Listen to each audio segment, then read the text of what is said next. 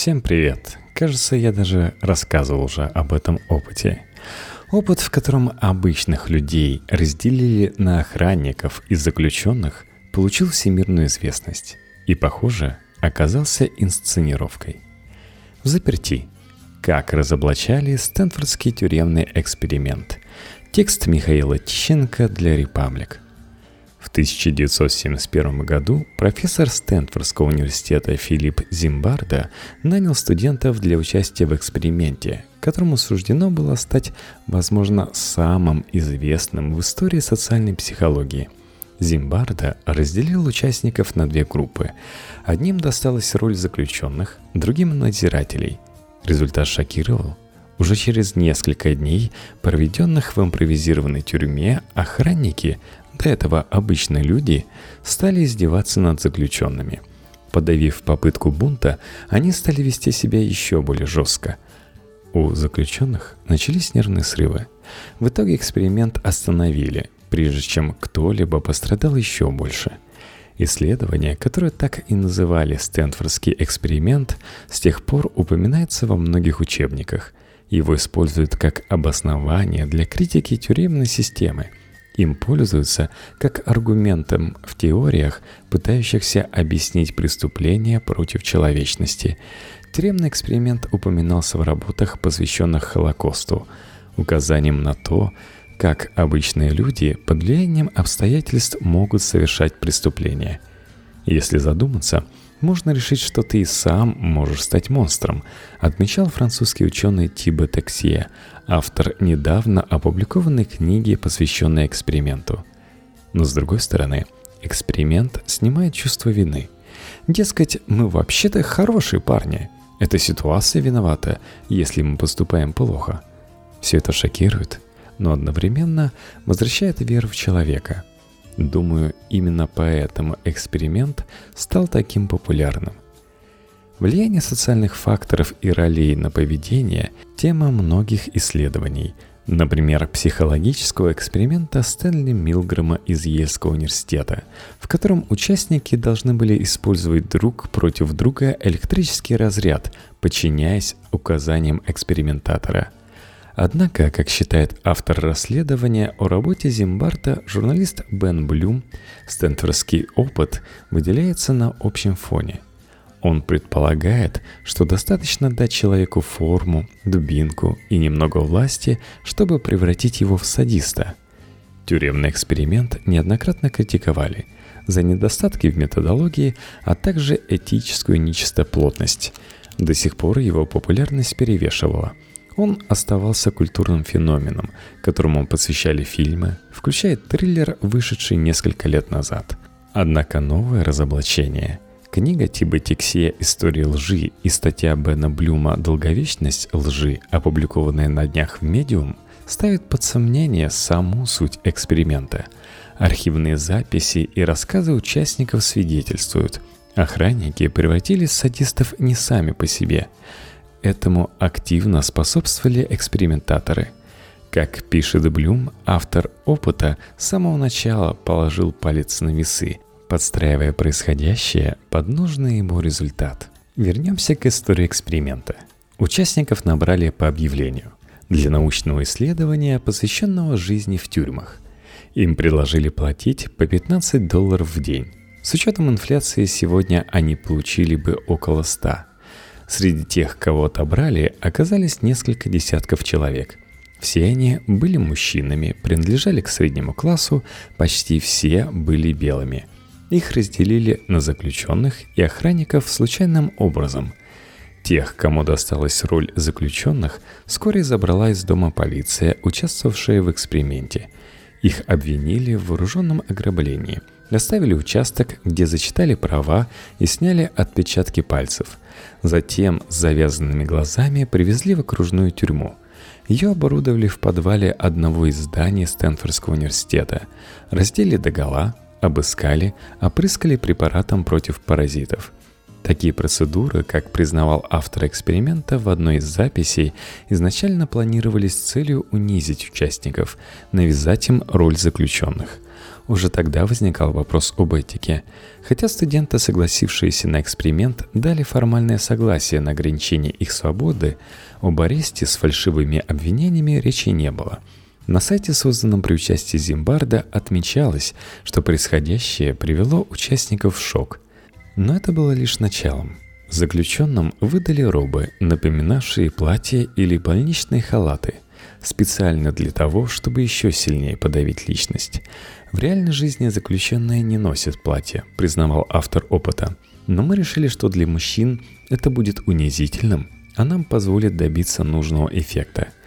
Их стали называть по номерам. Заставили носить чулки на голове, аналог тюремной стрижки наголо, чтобы снизить проявление их индивидуальности, которая может выражаться в прическе. Вынудили соблюдать режим. Например, участвовать в перекличках, для которых их даже будили по ночам. Уже на второй день заключенные подняли бунт, сорвали с формы номера и забаррикадировались в камерах. Охранники подавили его силой. Ворвались в камеры, раздели заключенных догола, а главных мятежников посадили в импровизированный карцер. После этого, как следует из хроники эксперимента, нападки и угрозы с их стороны стали обычным делом. Заключенных заставляли отжиматься. При этом один из охранников наступал на лежачих людей. Иногда их отказывались выводить в туалет, вынуждая пользоваться ведрами в камерах. Вскоре, как пишет Зимбардо, тюрьма пропахла нечистотами. Их заставляли чистить унитазы голыми руками. Издевательства над заключенными, как стало известно по записям с камер наблюдения, участились в ночное время, когда охранники, вероятно, считали, что за ними никто не наблюдает. После нескольких нервных срывов у заключенных опыт прекратили. Он продлился всего шесть дней. «Это больше не было экспериментом», — заявил Зимбардо. «Мы создали тюрьму, в которой одни страдали, а другие вели себя как садисты». В научной статье, опубликованной позднее в журнале International Journal of Criminology and Penology, он доказывал, что причиной стала патологическая ситуация с распределением ролей, повлиявшая на поведение людей. В отличие от опытов Милгрэма, мы исключили непосредственное влияние экспериментатора и предоставили участникам, выступавшим в роли охранников, большую свободу действий, рассуждал он. Наши выводы соотносятся с гипотезой, что плохие поступки не обязательно происходят по вине плохих людей, но могут быть следствием социальных факторов. Но... Но во многом результат был запрограммирован. Филипп Зимбардо и его ассистенты не просто разделили подопытных на группы, выбрав для них роли. Они с самого начала планировали создать унизительную, даже жестокую для заключенных атмосферу и постарались этого добиться, используя охранников. «Есть границы, которые мы не можем переступить», – рассуждал автор опыта на инструктаже тех, кому досталась роль надзирателей. Но мы можем вызвать у них скуку, вызвать разочарование, посеять среди них страх в определенной степени, создать впечатление, что мы полностью контролируем их жизнь. «Надеюсь, это не будет для них слишком тяжело», заявлял охранникам в ходе другого инструктажа Дэвид Джаффе, ассистент, игравший роль начальника тюрьмы. «Но если воспринимать это как игру, мы не получим результат. Так что ваша изобретательность, система вознаграждений и наказаний – все будет иметь значение для эксперимента». В другом разговоре, говоря о необходимости жестокого обращения с заключенными, он отмечал, что рассчитывает получить результаты, которые можно будет показать в прессе и использовать как рекомендации для тюремной реформы. Разоблачение Стэнфордского тюремного эксперимента – часть общей тенденции. В последнее время известные психологические эксперименты, а также основанные на них теории, подвергаются переоценке. В некоторых случаях опыты повторили, но результаты оказались другими, как, например, в исследованиях о возможной связи зефирного теста и будущих успехов. В ряде популярных работ также нашли методологические недостатки, в том числе в эксперименте Милгрэма. По сути, заключенным не просто приложили эту роль, им ее навязали. Несколько бывших участников рассказывали, что хотели досрочно выйти из эксперимента, но их не отпустили. Иначе говоря, добровольных участников опыта превратили в фактических заключенных. «У меня был шок», — говорит один из них. «Одно дело, когда полиция забрала меня из дома, но другое, когда меня отказались отпускать. Один симулировал нервное расстройство. В других случаях, судя по описанию опыта, участники действительно переживали нервные срывы. Другой объявил голодовку. Автор эксперимента отрицал эти претензии, хотя формальное заявление участников и допускало, что досрочно их могут отпустить только по особому разрешению. Якобы достаточно было сказать «я выхожу из эксперимента», и можно было оказаться на свободе. Хотя в одной из записей он обмолвился о том, что двое заключенных попросили его отпустить их, и получили отказ. Всего этого, по словам бывшего заместителя окружного прокурора Джеймса Кенна, вполне достаточно для обвинений в незаконном лишении свободы. Формально охранники действовали и превращались в садистов сами по себе. Мы не обучали их, не давали никаких особых инструкций, уверяли организаторы эксперимента. Это было ложью, экспериментаторы прямо влияли на тех, кому досталась роль надзирателей. Доктор Зимбардо предполагал, что охранников трудно будет убедить в том, чтобы они вели себя как настоящие надзиратели, отмечал в своем отчете Дэвид Джаффе. Учитывая мой прошлый опыт в таких экспериментах, мне предложили роль эксперта по садизму, мастер-садист, и поручили работать с охранниками, чтобы добиться от них жесткого поведения. При его участии, как подтвердилось позднее, были разработаны и тюремные правила, хотя, выступая на слушаниях в Конгрессе, куда его пригласили в качестве эксперта, Зимбардо утверждал, что участники, игравшие роль надзирателей, придумали их сами. В научной статье, опубликованной через несколько лет после эксперимента, Филипп Зимбардо и его коллеги доказывали, что участники настолько поддались ситуации, что перестали различать тюремную роль и собственную личность. Агрессия охранников уже не была реакцией на возможные угрозы, рассуждали они. Она стала естественным продолжением их формы и власти, которую она подразумевает. Хотя, судя по разоблачениям, поведение обеих групп можно было объяснить иначе. Заключенные реагировали на реальное лишение свободы, охранники — на инструкции, навязавшие им определенную модель поведения. С охранниками даже проводили индивидуальные беседы. «Ты должен вести себя жестко», — наставлял Джаффе одного из них, признавшего, что такое поведение не соответствует его характеру. Это очень важно для эксперимента. Его успех во многом зависит от поведения охранников. Участника, который отличился особо жестким поведением, Зимбардо после завершения опыта поблагодарил лично. В качестве консультанта привлекли Карла Прескотта, бывшего заключенного тюрьмы Сан-Квентин, известный суровыми условиями. Позднее он опубликовал колонку в Стэнфорд-Дейли, заявив, что стал участником фарса. Те, кто ужасается поведению охранников, не понимают, что они лишь делали то, что мы, Зимбардо, я и другие, побуждали их делать или прямо навязывали им в качестве правил, писал он. К этому добавился и расовый фактор. Прескотт, чернокожий, признался, что воспринял роль консультанта слишком персонально. Он неоднократно вмешивался в происходящее, решив показать белым мальчикам, заключенным, что это значит, когда ты теряешь свою свободу, оказываясь под властью людей, которые ненавидят тебя еще до того, как увидят. Позднее эксперимент попытались повторить психологи Стив Райхер и Алекс Хаслам. Их опыт стал основой для документального фильма «Эксперимент», вышедшего в начале двухтысячных годов. Вкратце, результаты оказались иными. Охранники не были склонны к тому, чтобы злоупотреблять властью, а заключенные объединились и с переменным успехом отстаивали свои права. По словам одного из исследователей, когда результаты готовились к публикации в журнале British Journal of Social Psychology, Зимбардо пытался этому помешать.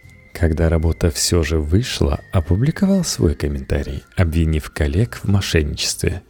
«Мы думали, что у нас научная дискуссия», — говорит Стив Райхер. «Но, похоже, в нас увидели конкурентов по бизнесу».